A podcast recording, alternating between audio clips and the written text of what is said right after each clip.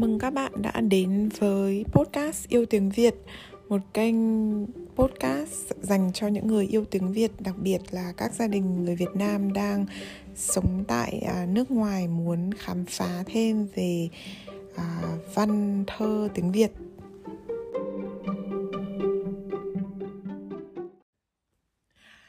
À, Chào các bạn, hôm nay là tập 21 của podcast Yêu Tiếng Việt mình sẽ đọc cho em An nghe một chuyện cổ tích và hai câu chuyện kể thành ngữ. Em An dạo này có rất nhiều ý kiến về tất cả mọi việc, nên là quá trình đọc truyện của mình, đọc sách của mình có phần ờ, vất vả hơn vì mình phải ngừng lại để nghe em nói.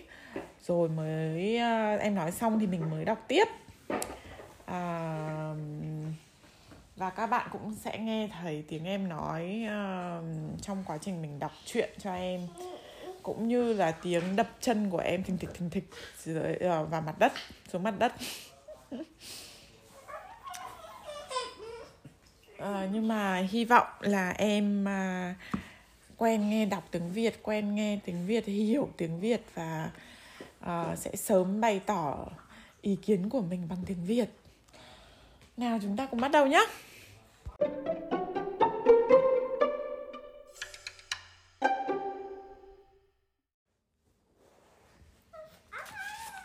Hôm nay An nghe chuyện Sự tích cái chổi nhé. Ngày xưa ở trên cung điện nhà trời có một người đàn bà nấu ăn rất khéo. Bà chế những món bánh trái tuyệt phẩm, làm những thức ăn ngon đến nỗi chỉ nếm qua một miếng là không thể quên được. Cho nên Ngọc Hoàng Thượng Đế giao cho bà trông nom công việc nấu ăn cho mình ở thiên trù. Nhưng bà lại hay ăn vụng và có tính tham lam.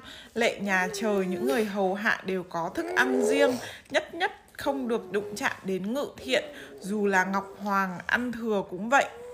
Nhưng luật lệ đó không ngăn được những người đang sẵn thèm khát. Người đàn bà vẫn tìm đủ mọi cách để làm cho kho thức ăn của nhà trời hao hụt. Tuy đã quá tuổi xuân, bà ta lại qua lại với một lão chăn ngựa cho thiên đình. Đời sống của những người chăn ngựa thì ở cõi trời cũng như cõi đất rất cực khổ. Ông ta thích rượu và từ khi gặp người đàn bà này thì lại thèm ăn ngon.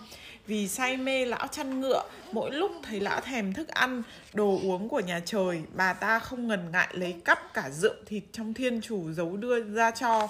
Nhiều phen bà dắt lão lẻn vào kho rượu, mặc sức cho lão bí tỉ.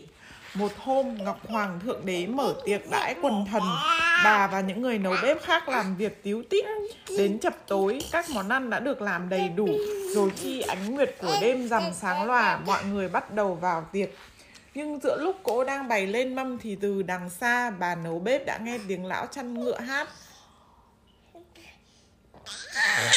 Nghe tiếng hát Bà biết lão đến tìm mình, bà lật đật ra đón và đưa lão vào giấu vào phía góc trại. Bà đưa cho lão mấy chén rượu, thứ rượu ngon nhất của thiên tào rồi trở ra làm nốt mẻ bánh. Lão chăn ngựa mới đi tắm ngựa ở bến sông về, bưng lấy bát cơm hầm, lão sực nhớ đến rượu thịt. Bây giờ chắc đang ê hề ở thiên trù nên vội lẻn đến đây. Trong bóng tối, lão nuốt ực mấy chén rượu, rượu quả ngon tuyệt, hơi men bốc lên làm lão choáng váng, lão bỗng thèm một thức gì để đưa cay. Trong bỗng trong bóng tối trên giá mâm đặt ở gần đó có biết bao là mỹ vị hương thơm phung phúc. Đang đói sẵn, lão dở lồng bàn sờ soạng bốc lấy bốc để. Khi những người hầu vô tình bưng mâm ngự thiện ra thì bát nào bát nấy đều như đã có người nếm trước. Ngọc Hoàng thượng đế không ngăn được cơn thịnh nộ, tiếng quát tháo của Ngọc Hoàng khiến mọi người sợ hãi. Bữa tiệc vì thế cũng mất vui, người đàn bà nấu bếp đành cúi đầu nhận tội. Ngọc Hoàng cho đầy cả hai xuống trần làm chổi để phải làm việc luôn tay không nghỉ và tìm thức ăn trong những rác rưởi dơ bẩn của trần gian. Đó là tội nặng nhất ở thiên đình.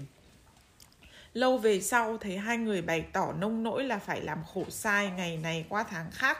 Không lúc nào ngơi tay, Ngọc Hoàng thương tình ra lệnh cho họ được nghỉ 3 ngày trong một năm. Ba ngày đó chính là ba ngày Tết Nguyên đán. Bởi vậy, trong dịp Tết Nguyên đán, người ta có tục lệ kiêng không quét nhà. Người Việt Nam chúng ta có câu đố về cái chổi. Trong nhà có một bà hay la liếm, mô tả thần Mô tả thần tình, động tác, quét nhà trong đó chắc có ngụ ý nhắc lại sự tích của cái chổi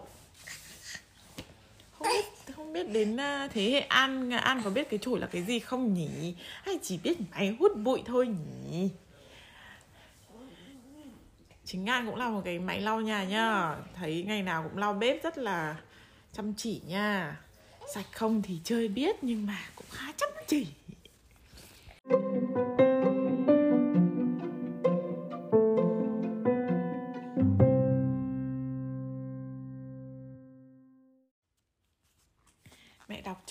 nghe thêm một câu chuyện kể thành ngữ. Có hai lối giải thích về thành ngữ cười như nắc nẻ. Một, nắc nẻ là một loài bướm, ban đêm chúng hay bay vào chỗ sáng, vỗ cánh xoành xoạch, liên miên không dứt. Hai, nắc nẻ là một loài hoa, thường được trồng trang trí trong vườn. Khi cánh hoa gặp gió mạnh hay bị các loài thú va phải, trái nắc nẻ lập tức vỡ tung, phát tán hạt đi xa liên tục trái này đến trái khác nổ như pháo, lớp vỏ há miệng như đang cười. Thành ngữ cười như nắc nẻ, để miêu tả kiểu cười liên tục, không dứt đến mức nấc lên vì vui vẻ hưng phấn quá.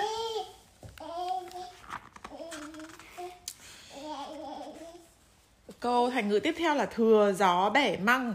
Ở làng quê khi trời có rông gió thì lũy tre đổ nghiêng đổ ngả. Những cây măng mới lớn cũng bị gãy đổ theo. Măng làm được rất nhiều món ngon như sáo măng ngâm ớt để chua, măng khô. Vì thế nhiều người trông chờ dịp có gió bão để bẻ trộm măng ở lũy tre làng Hoặc bụi tre của riêng nhà ai đó. Đến khi bị hỏi thì đổ vấy. Chắc là gió bẻ măng rồi cuốn đi đâu mất thành ngữ thừa gió bẻ măng hay mượn gió bẻ măng dùng để hành chỉ hành vi lợi dụng một dịp thuận lợi để làm việc xấu trục lợi cho mình. Thế nhá, hôm nay đọc thế thôi nhá. Bây giờ mình chuẩn bị đi ăn sáng ăn nhá Sáng nhá. Không thể trả lời. Không thể trả lời. Ừ. Ừ, Được rồi, đi ăn sáng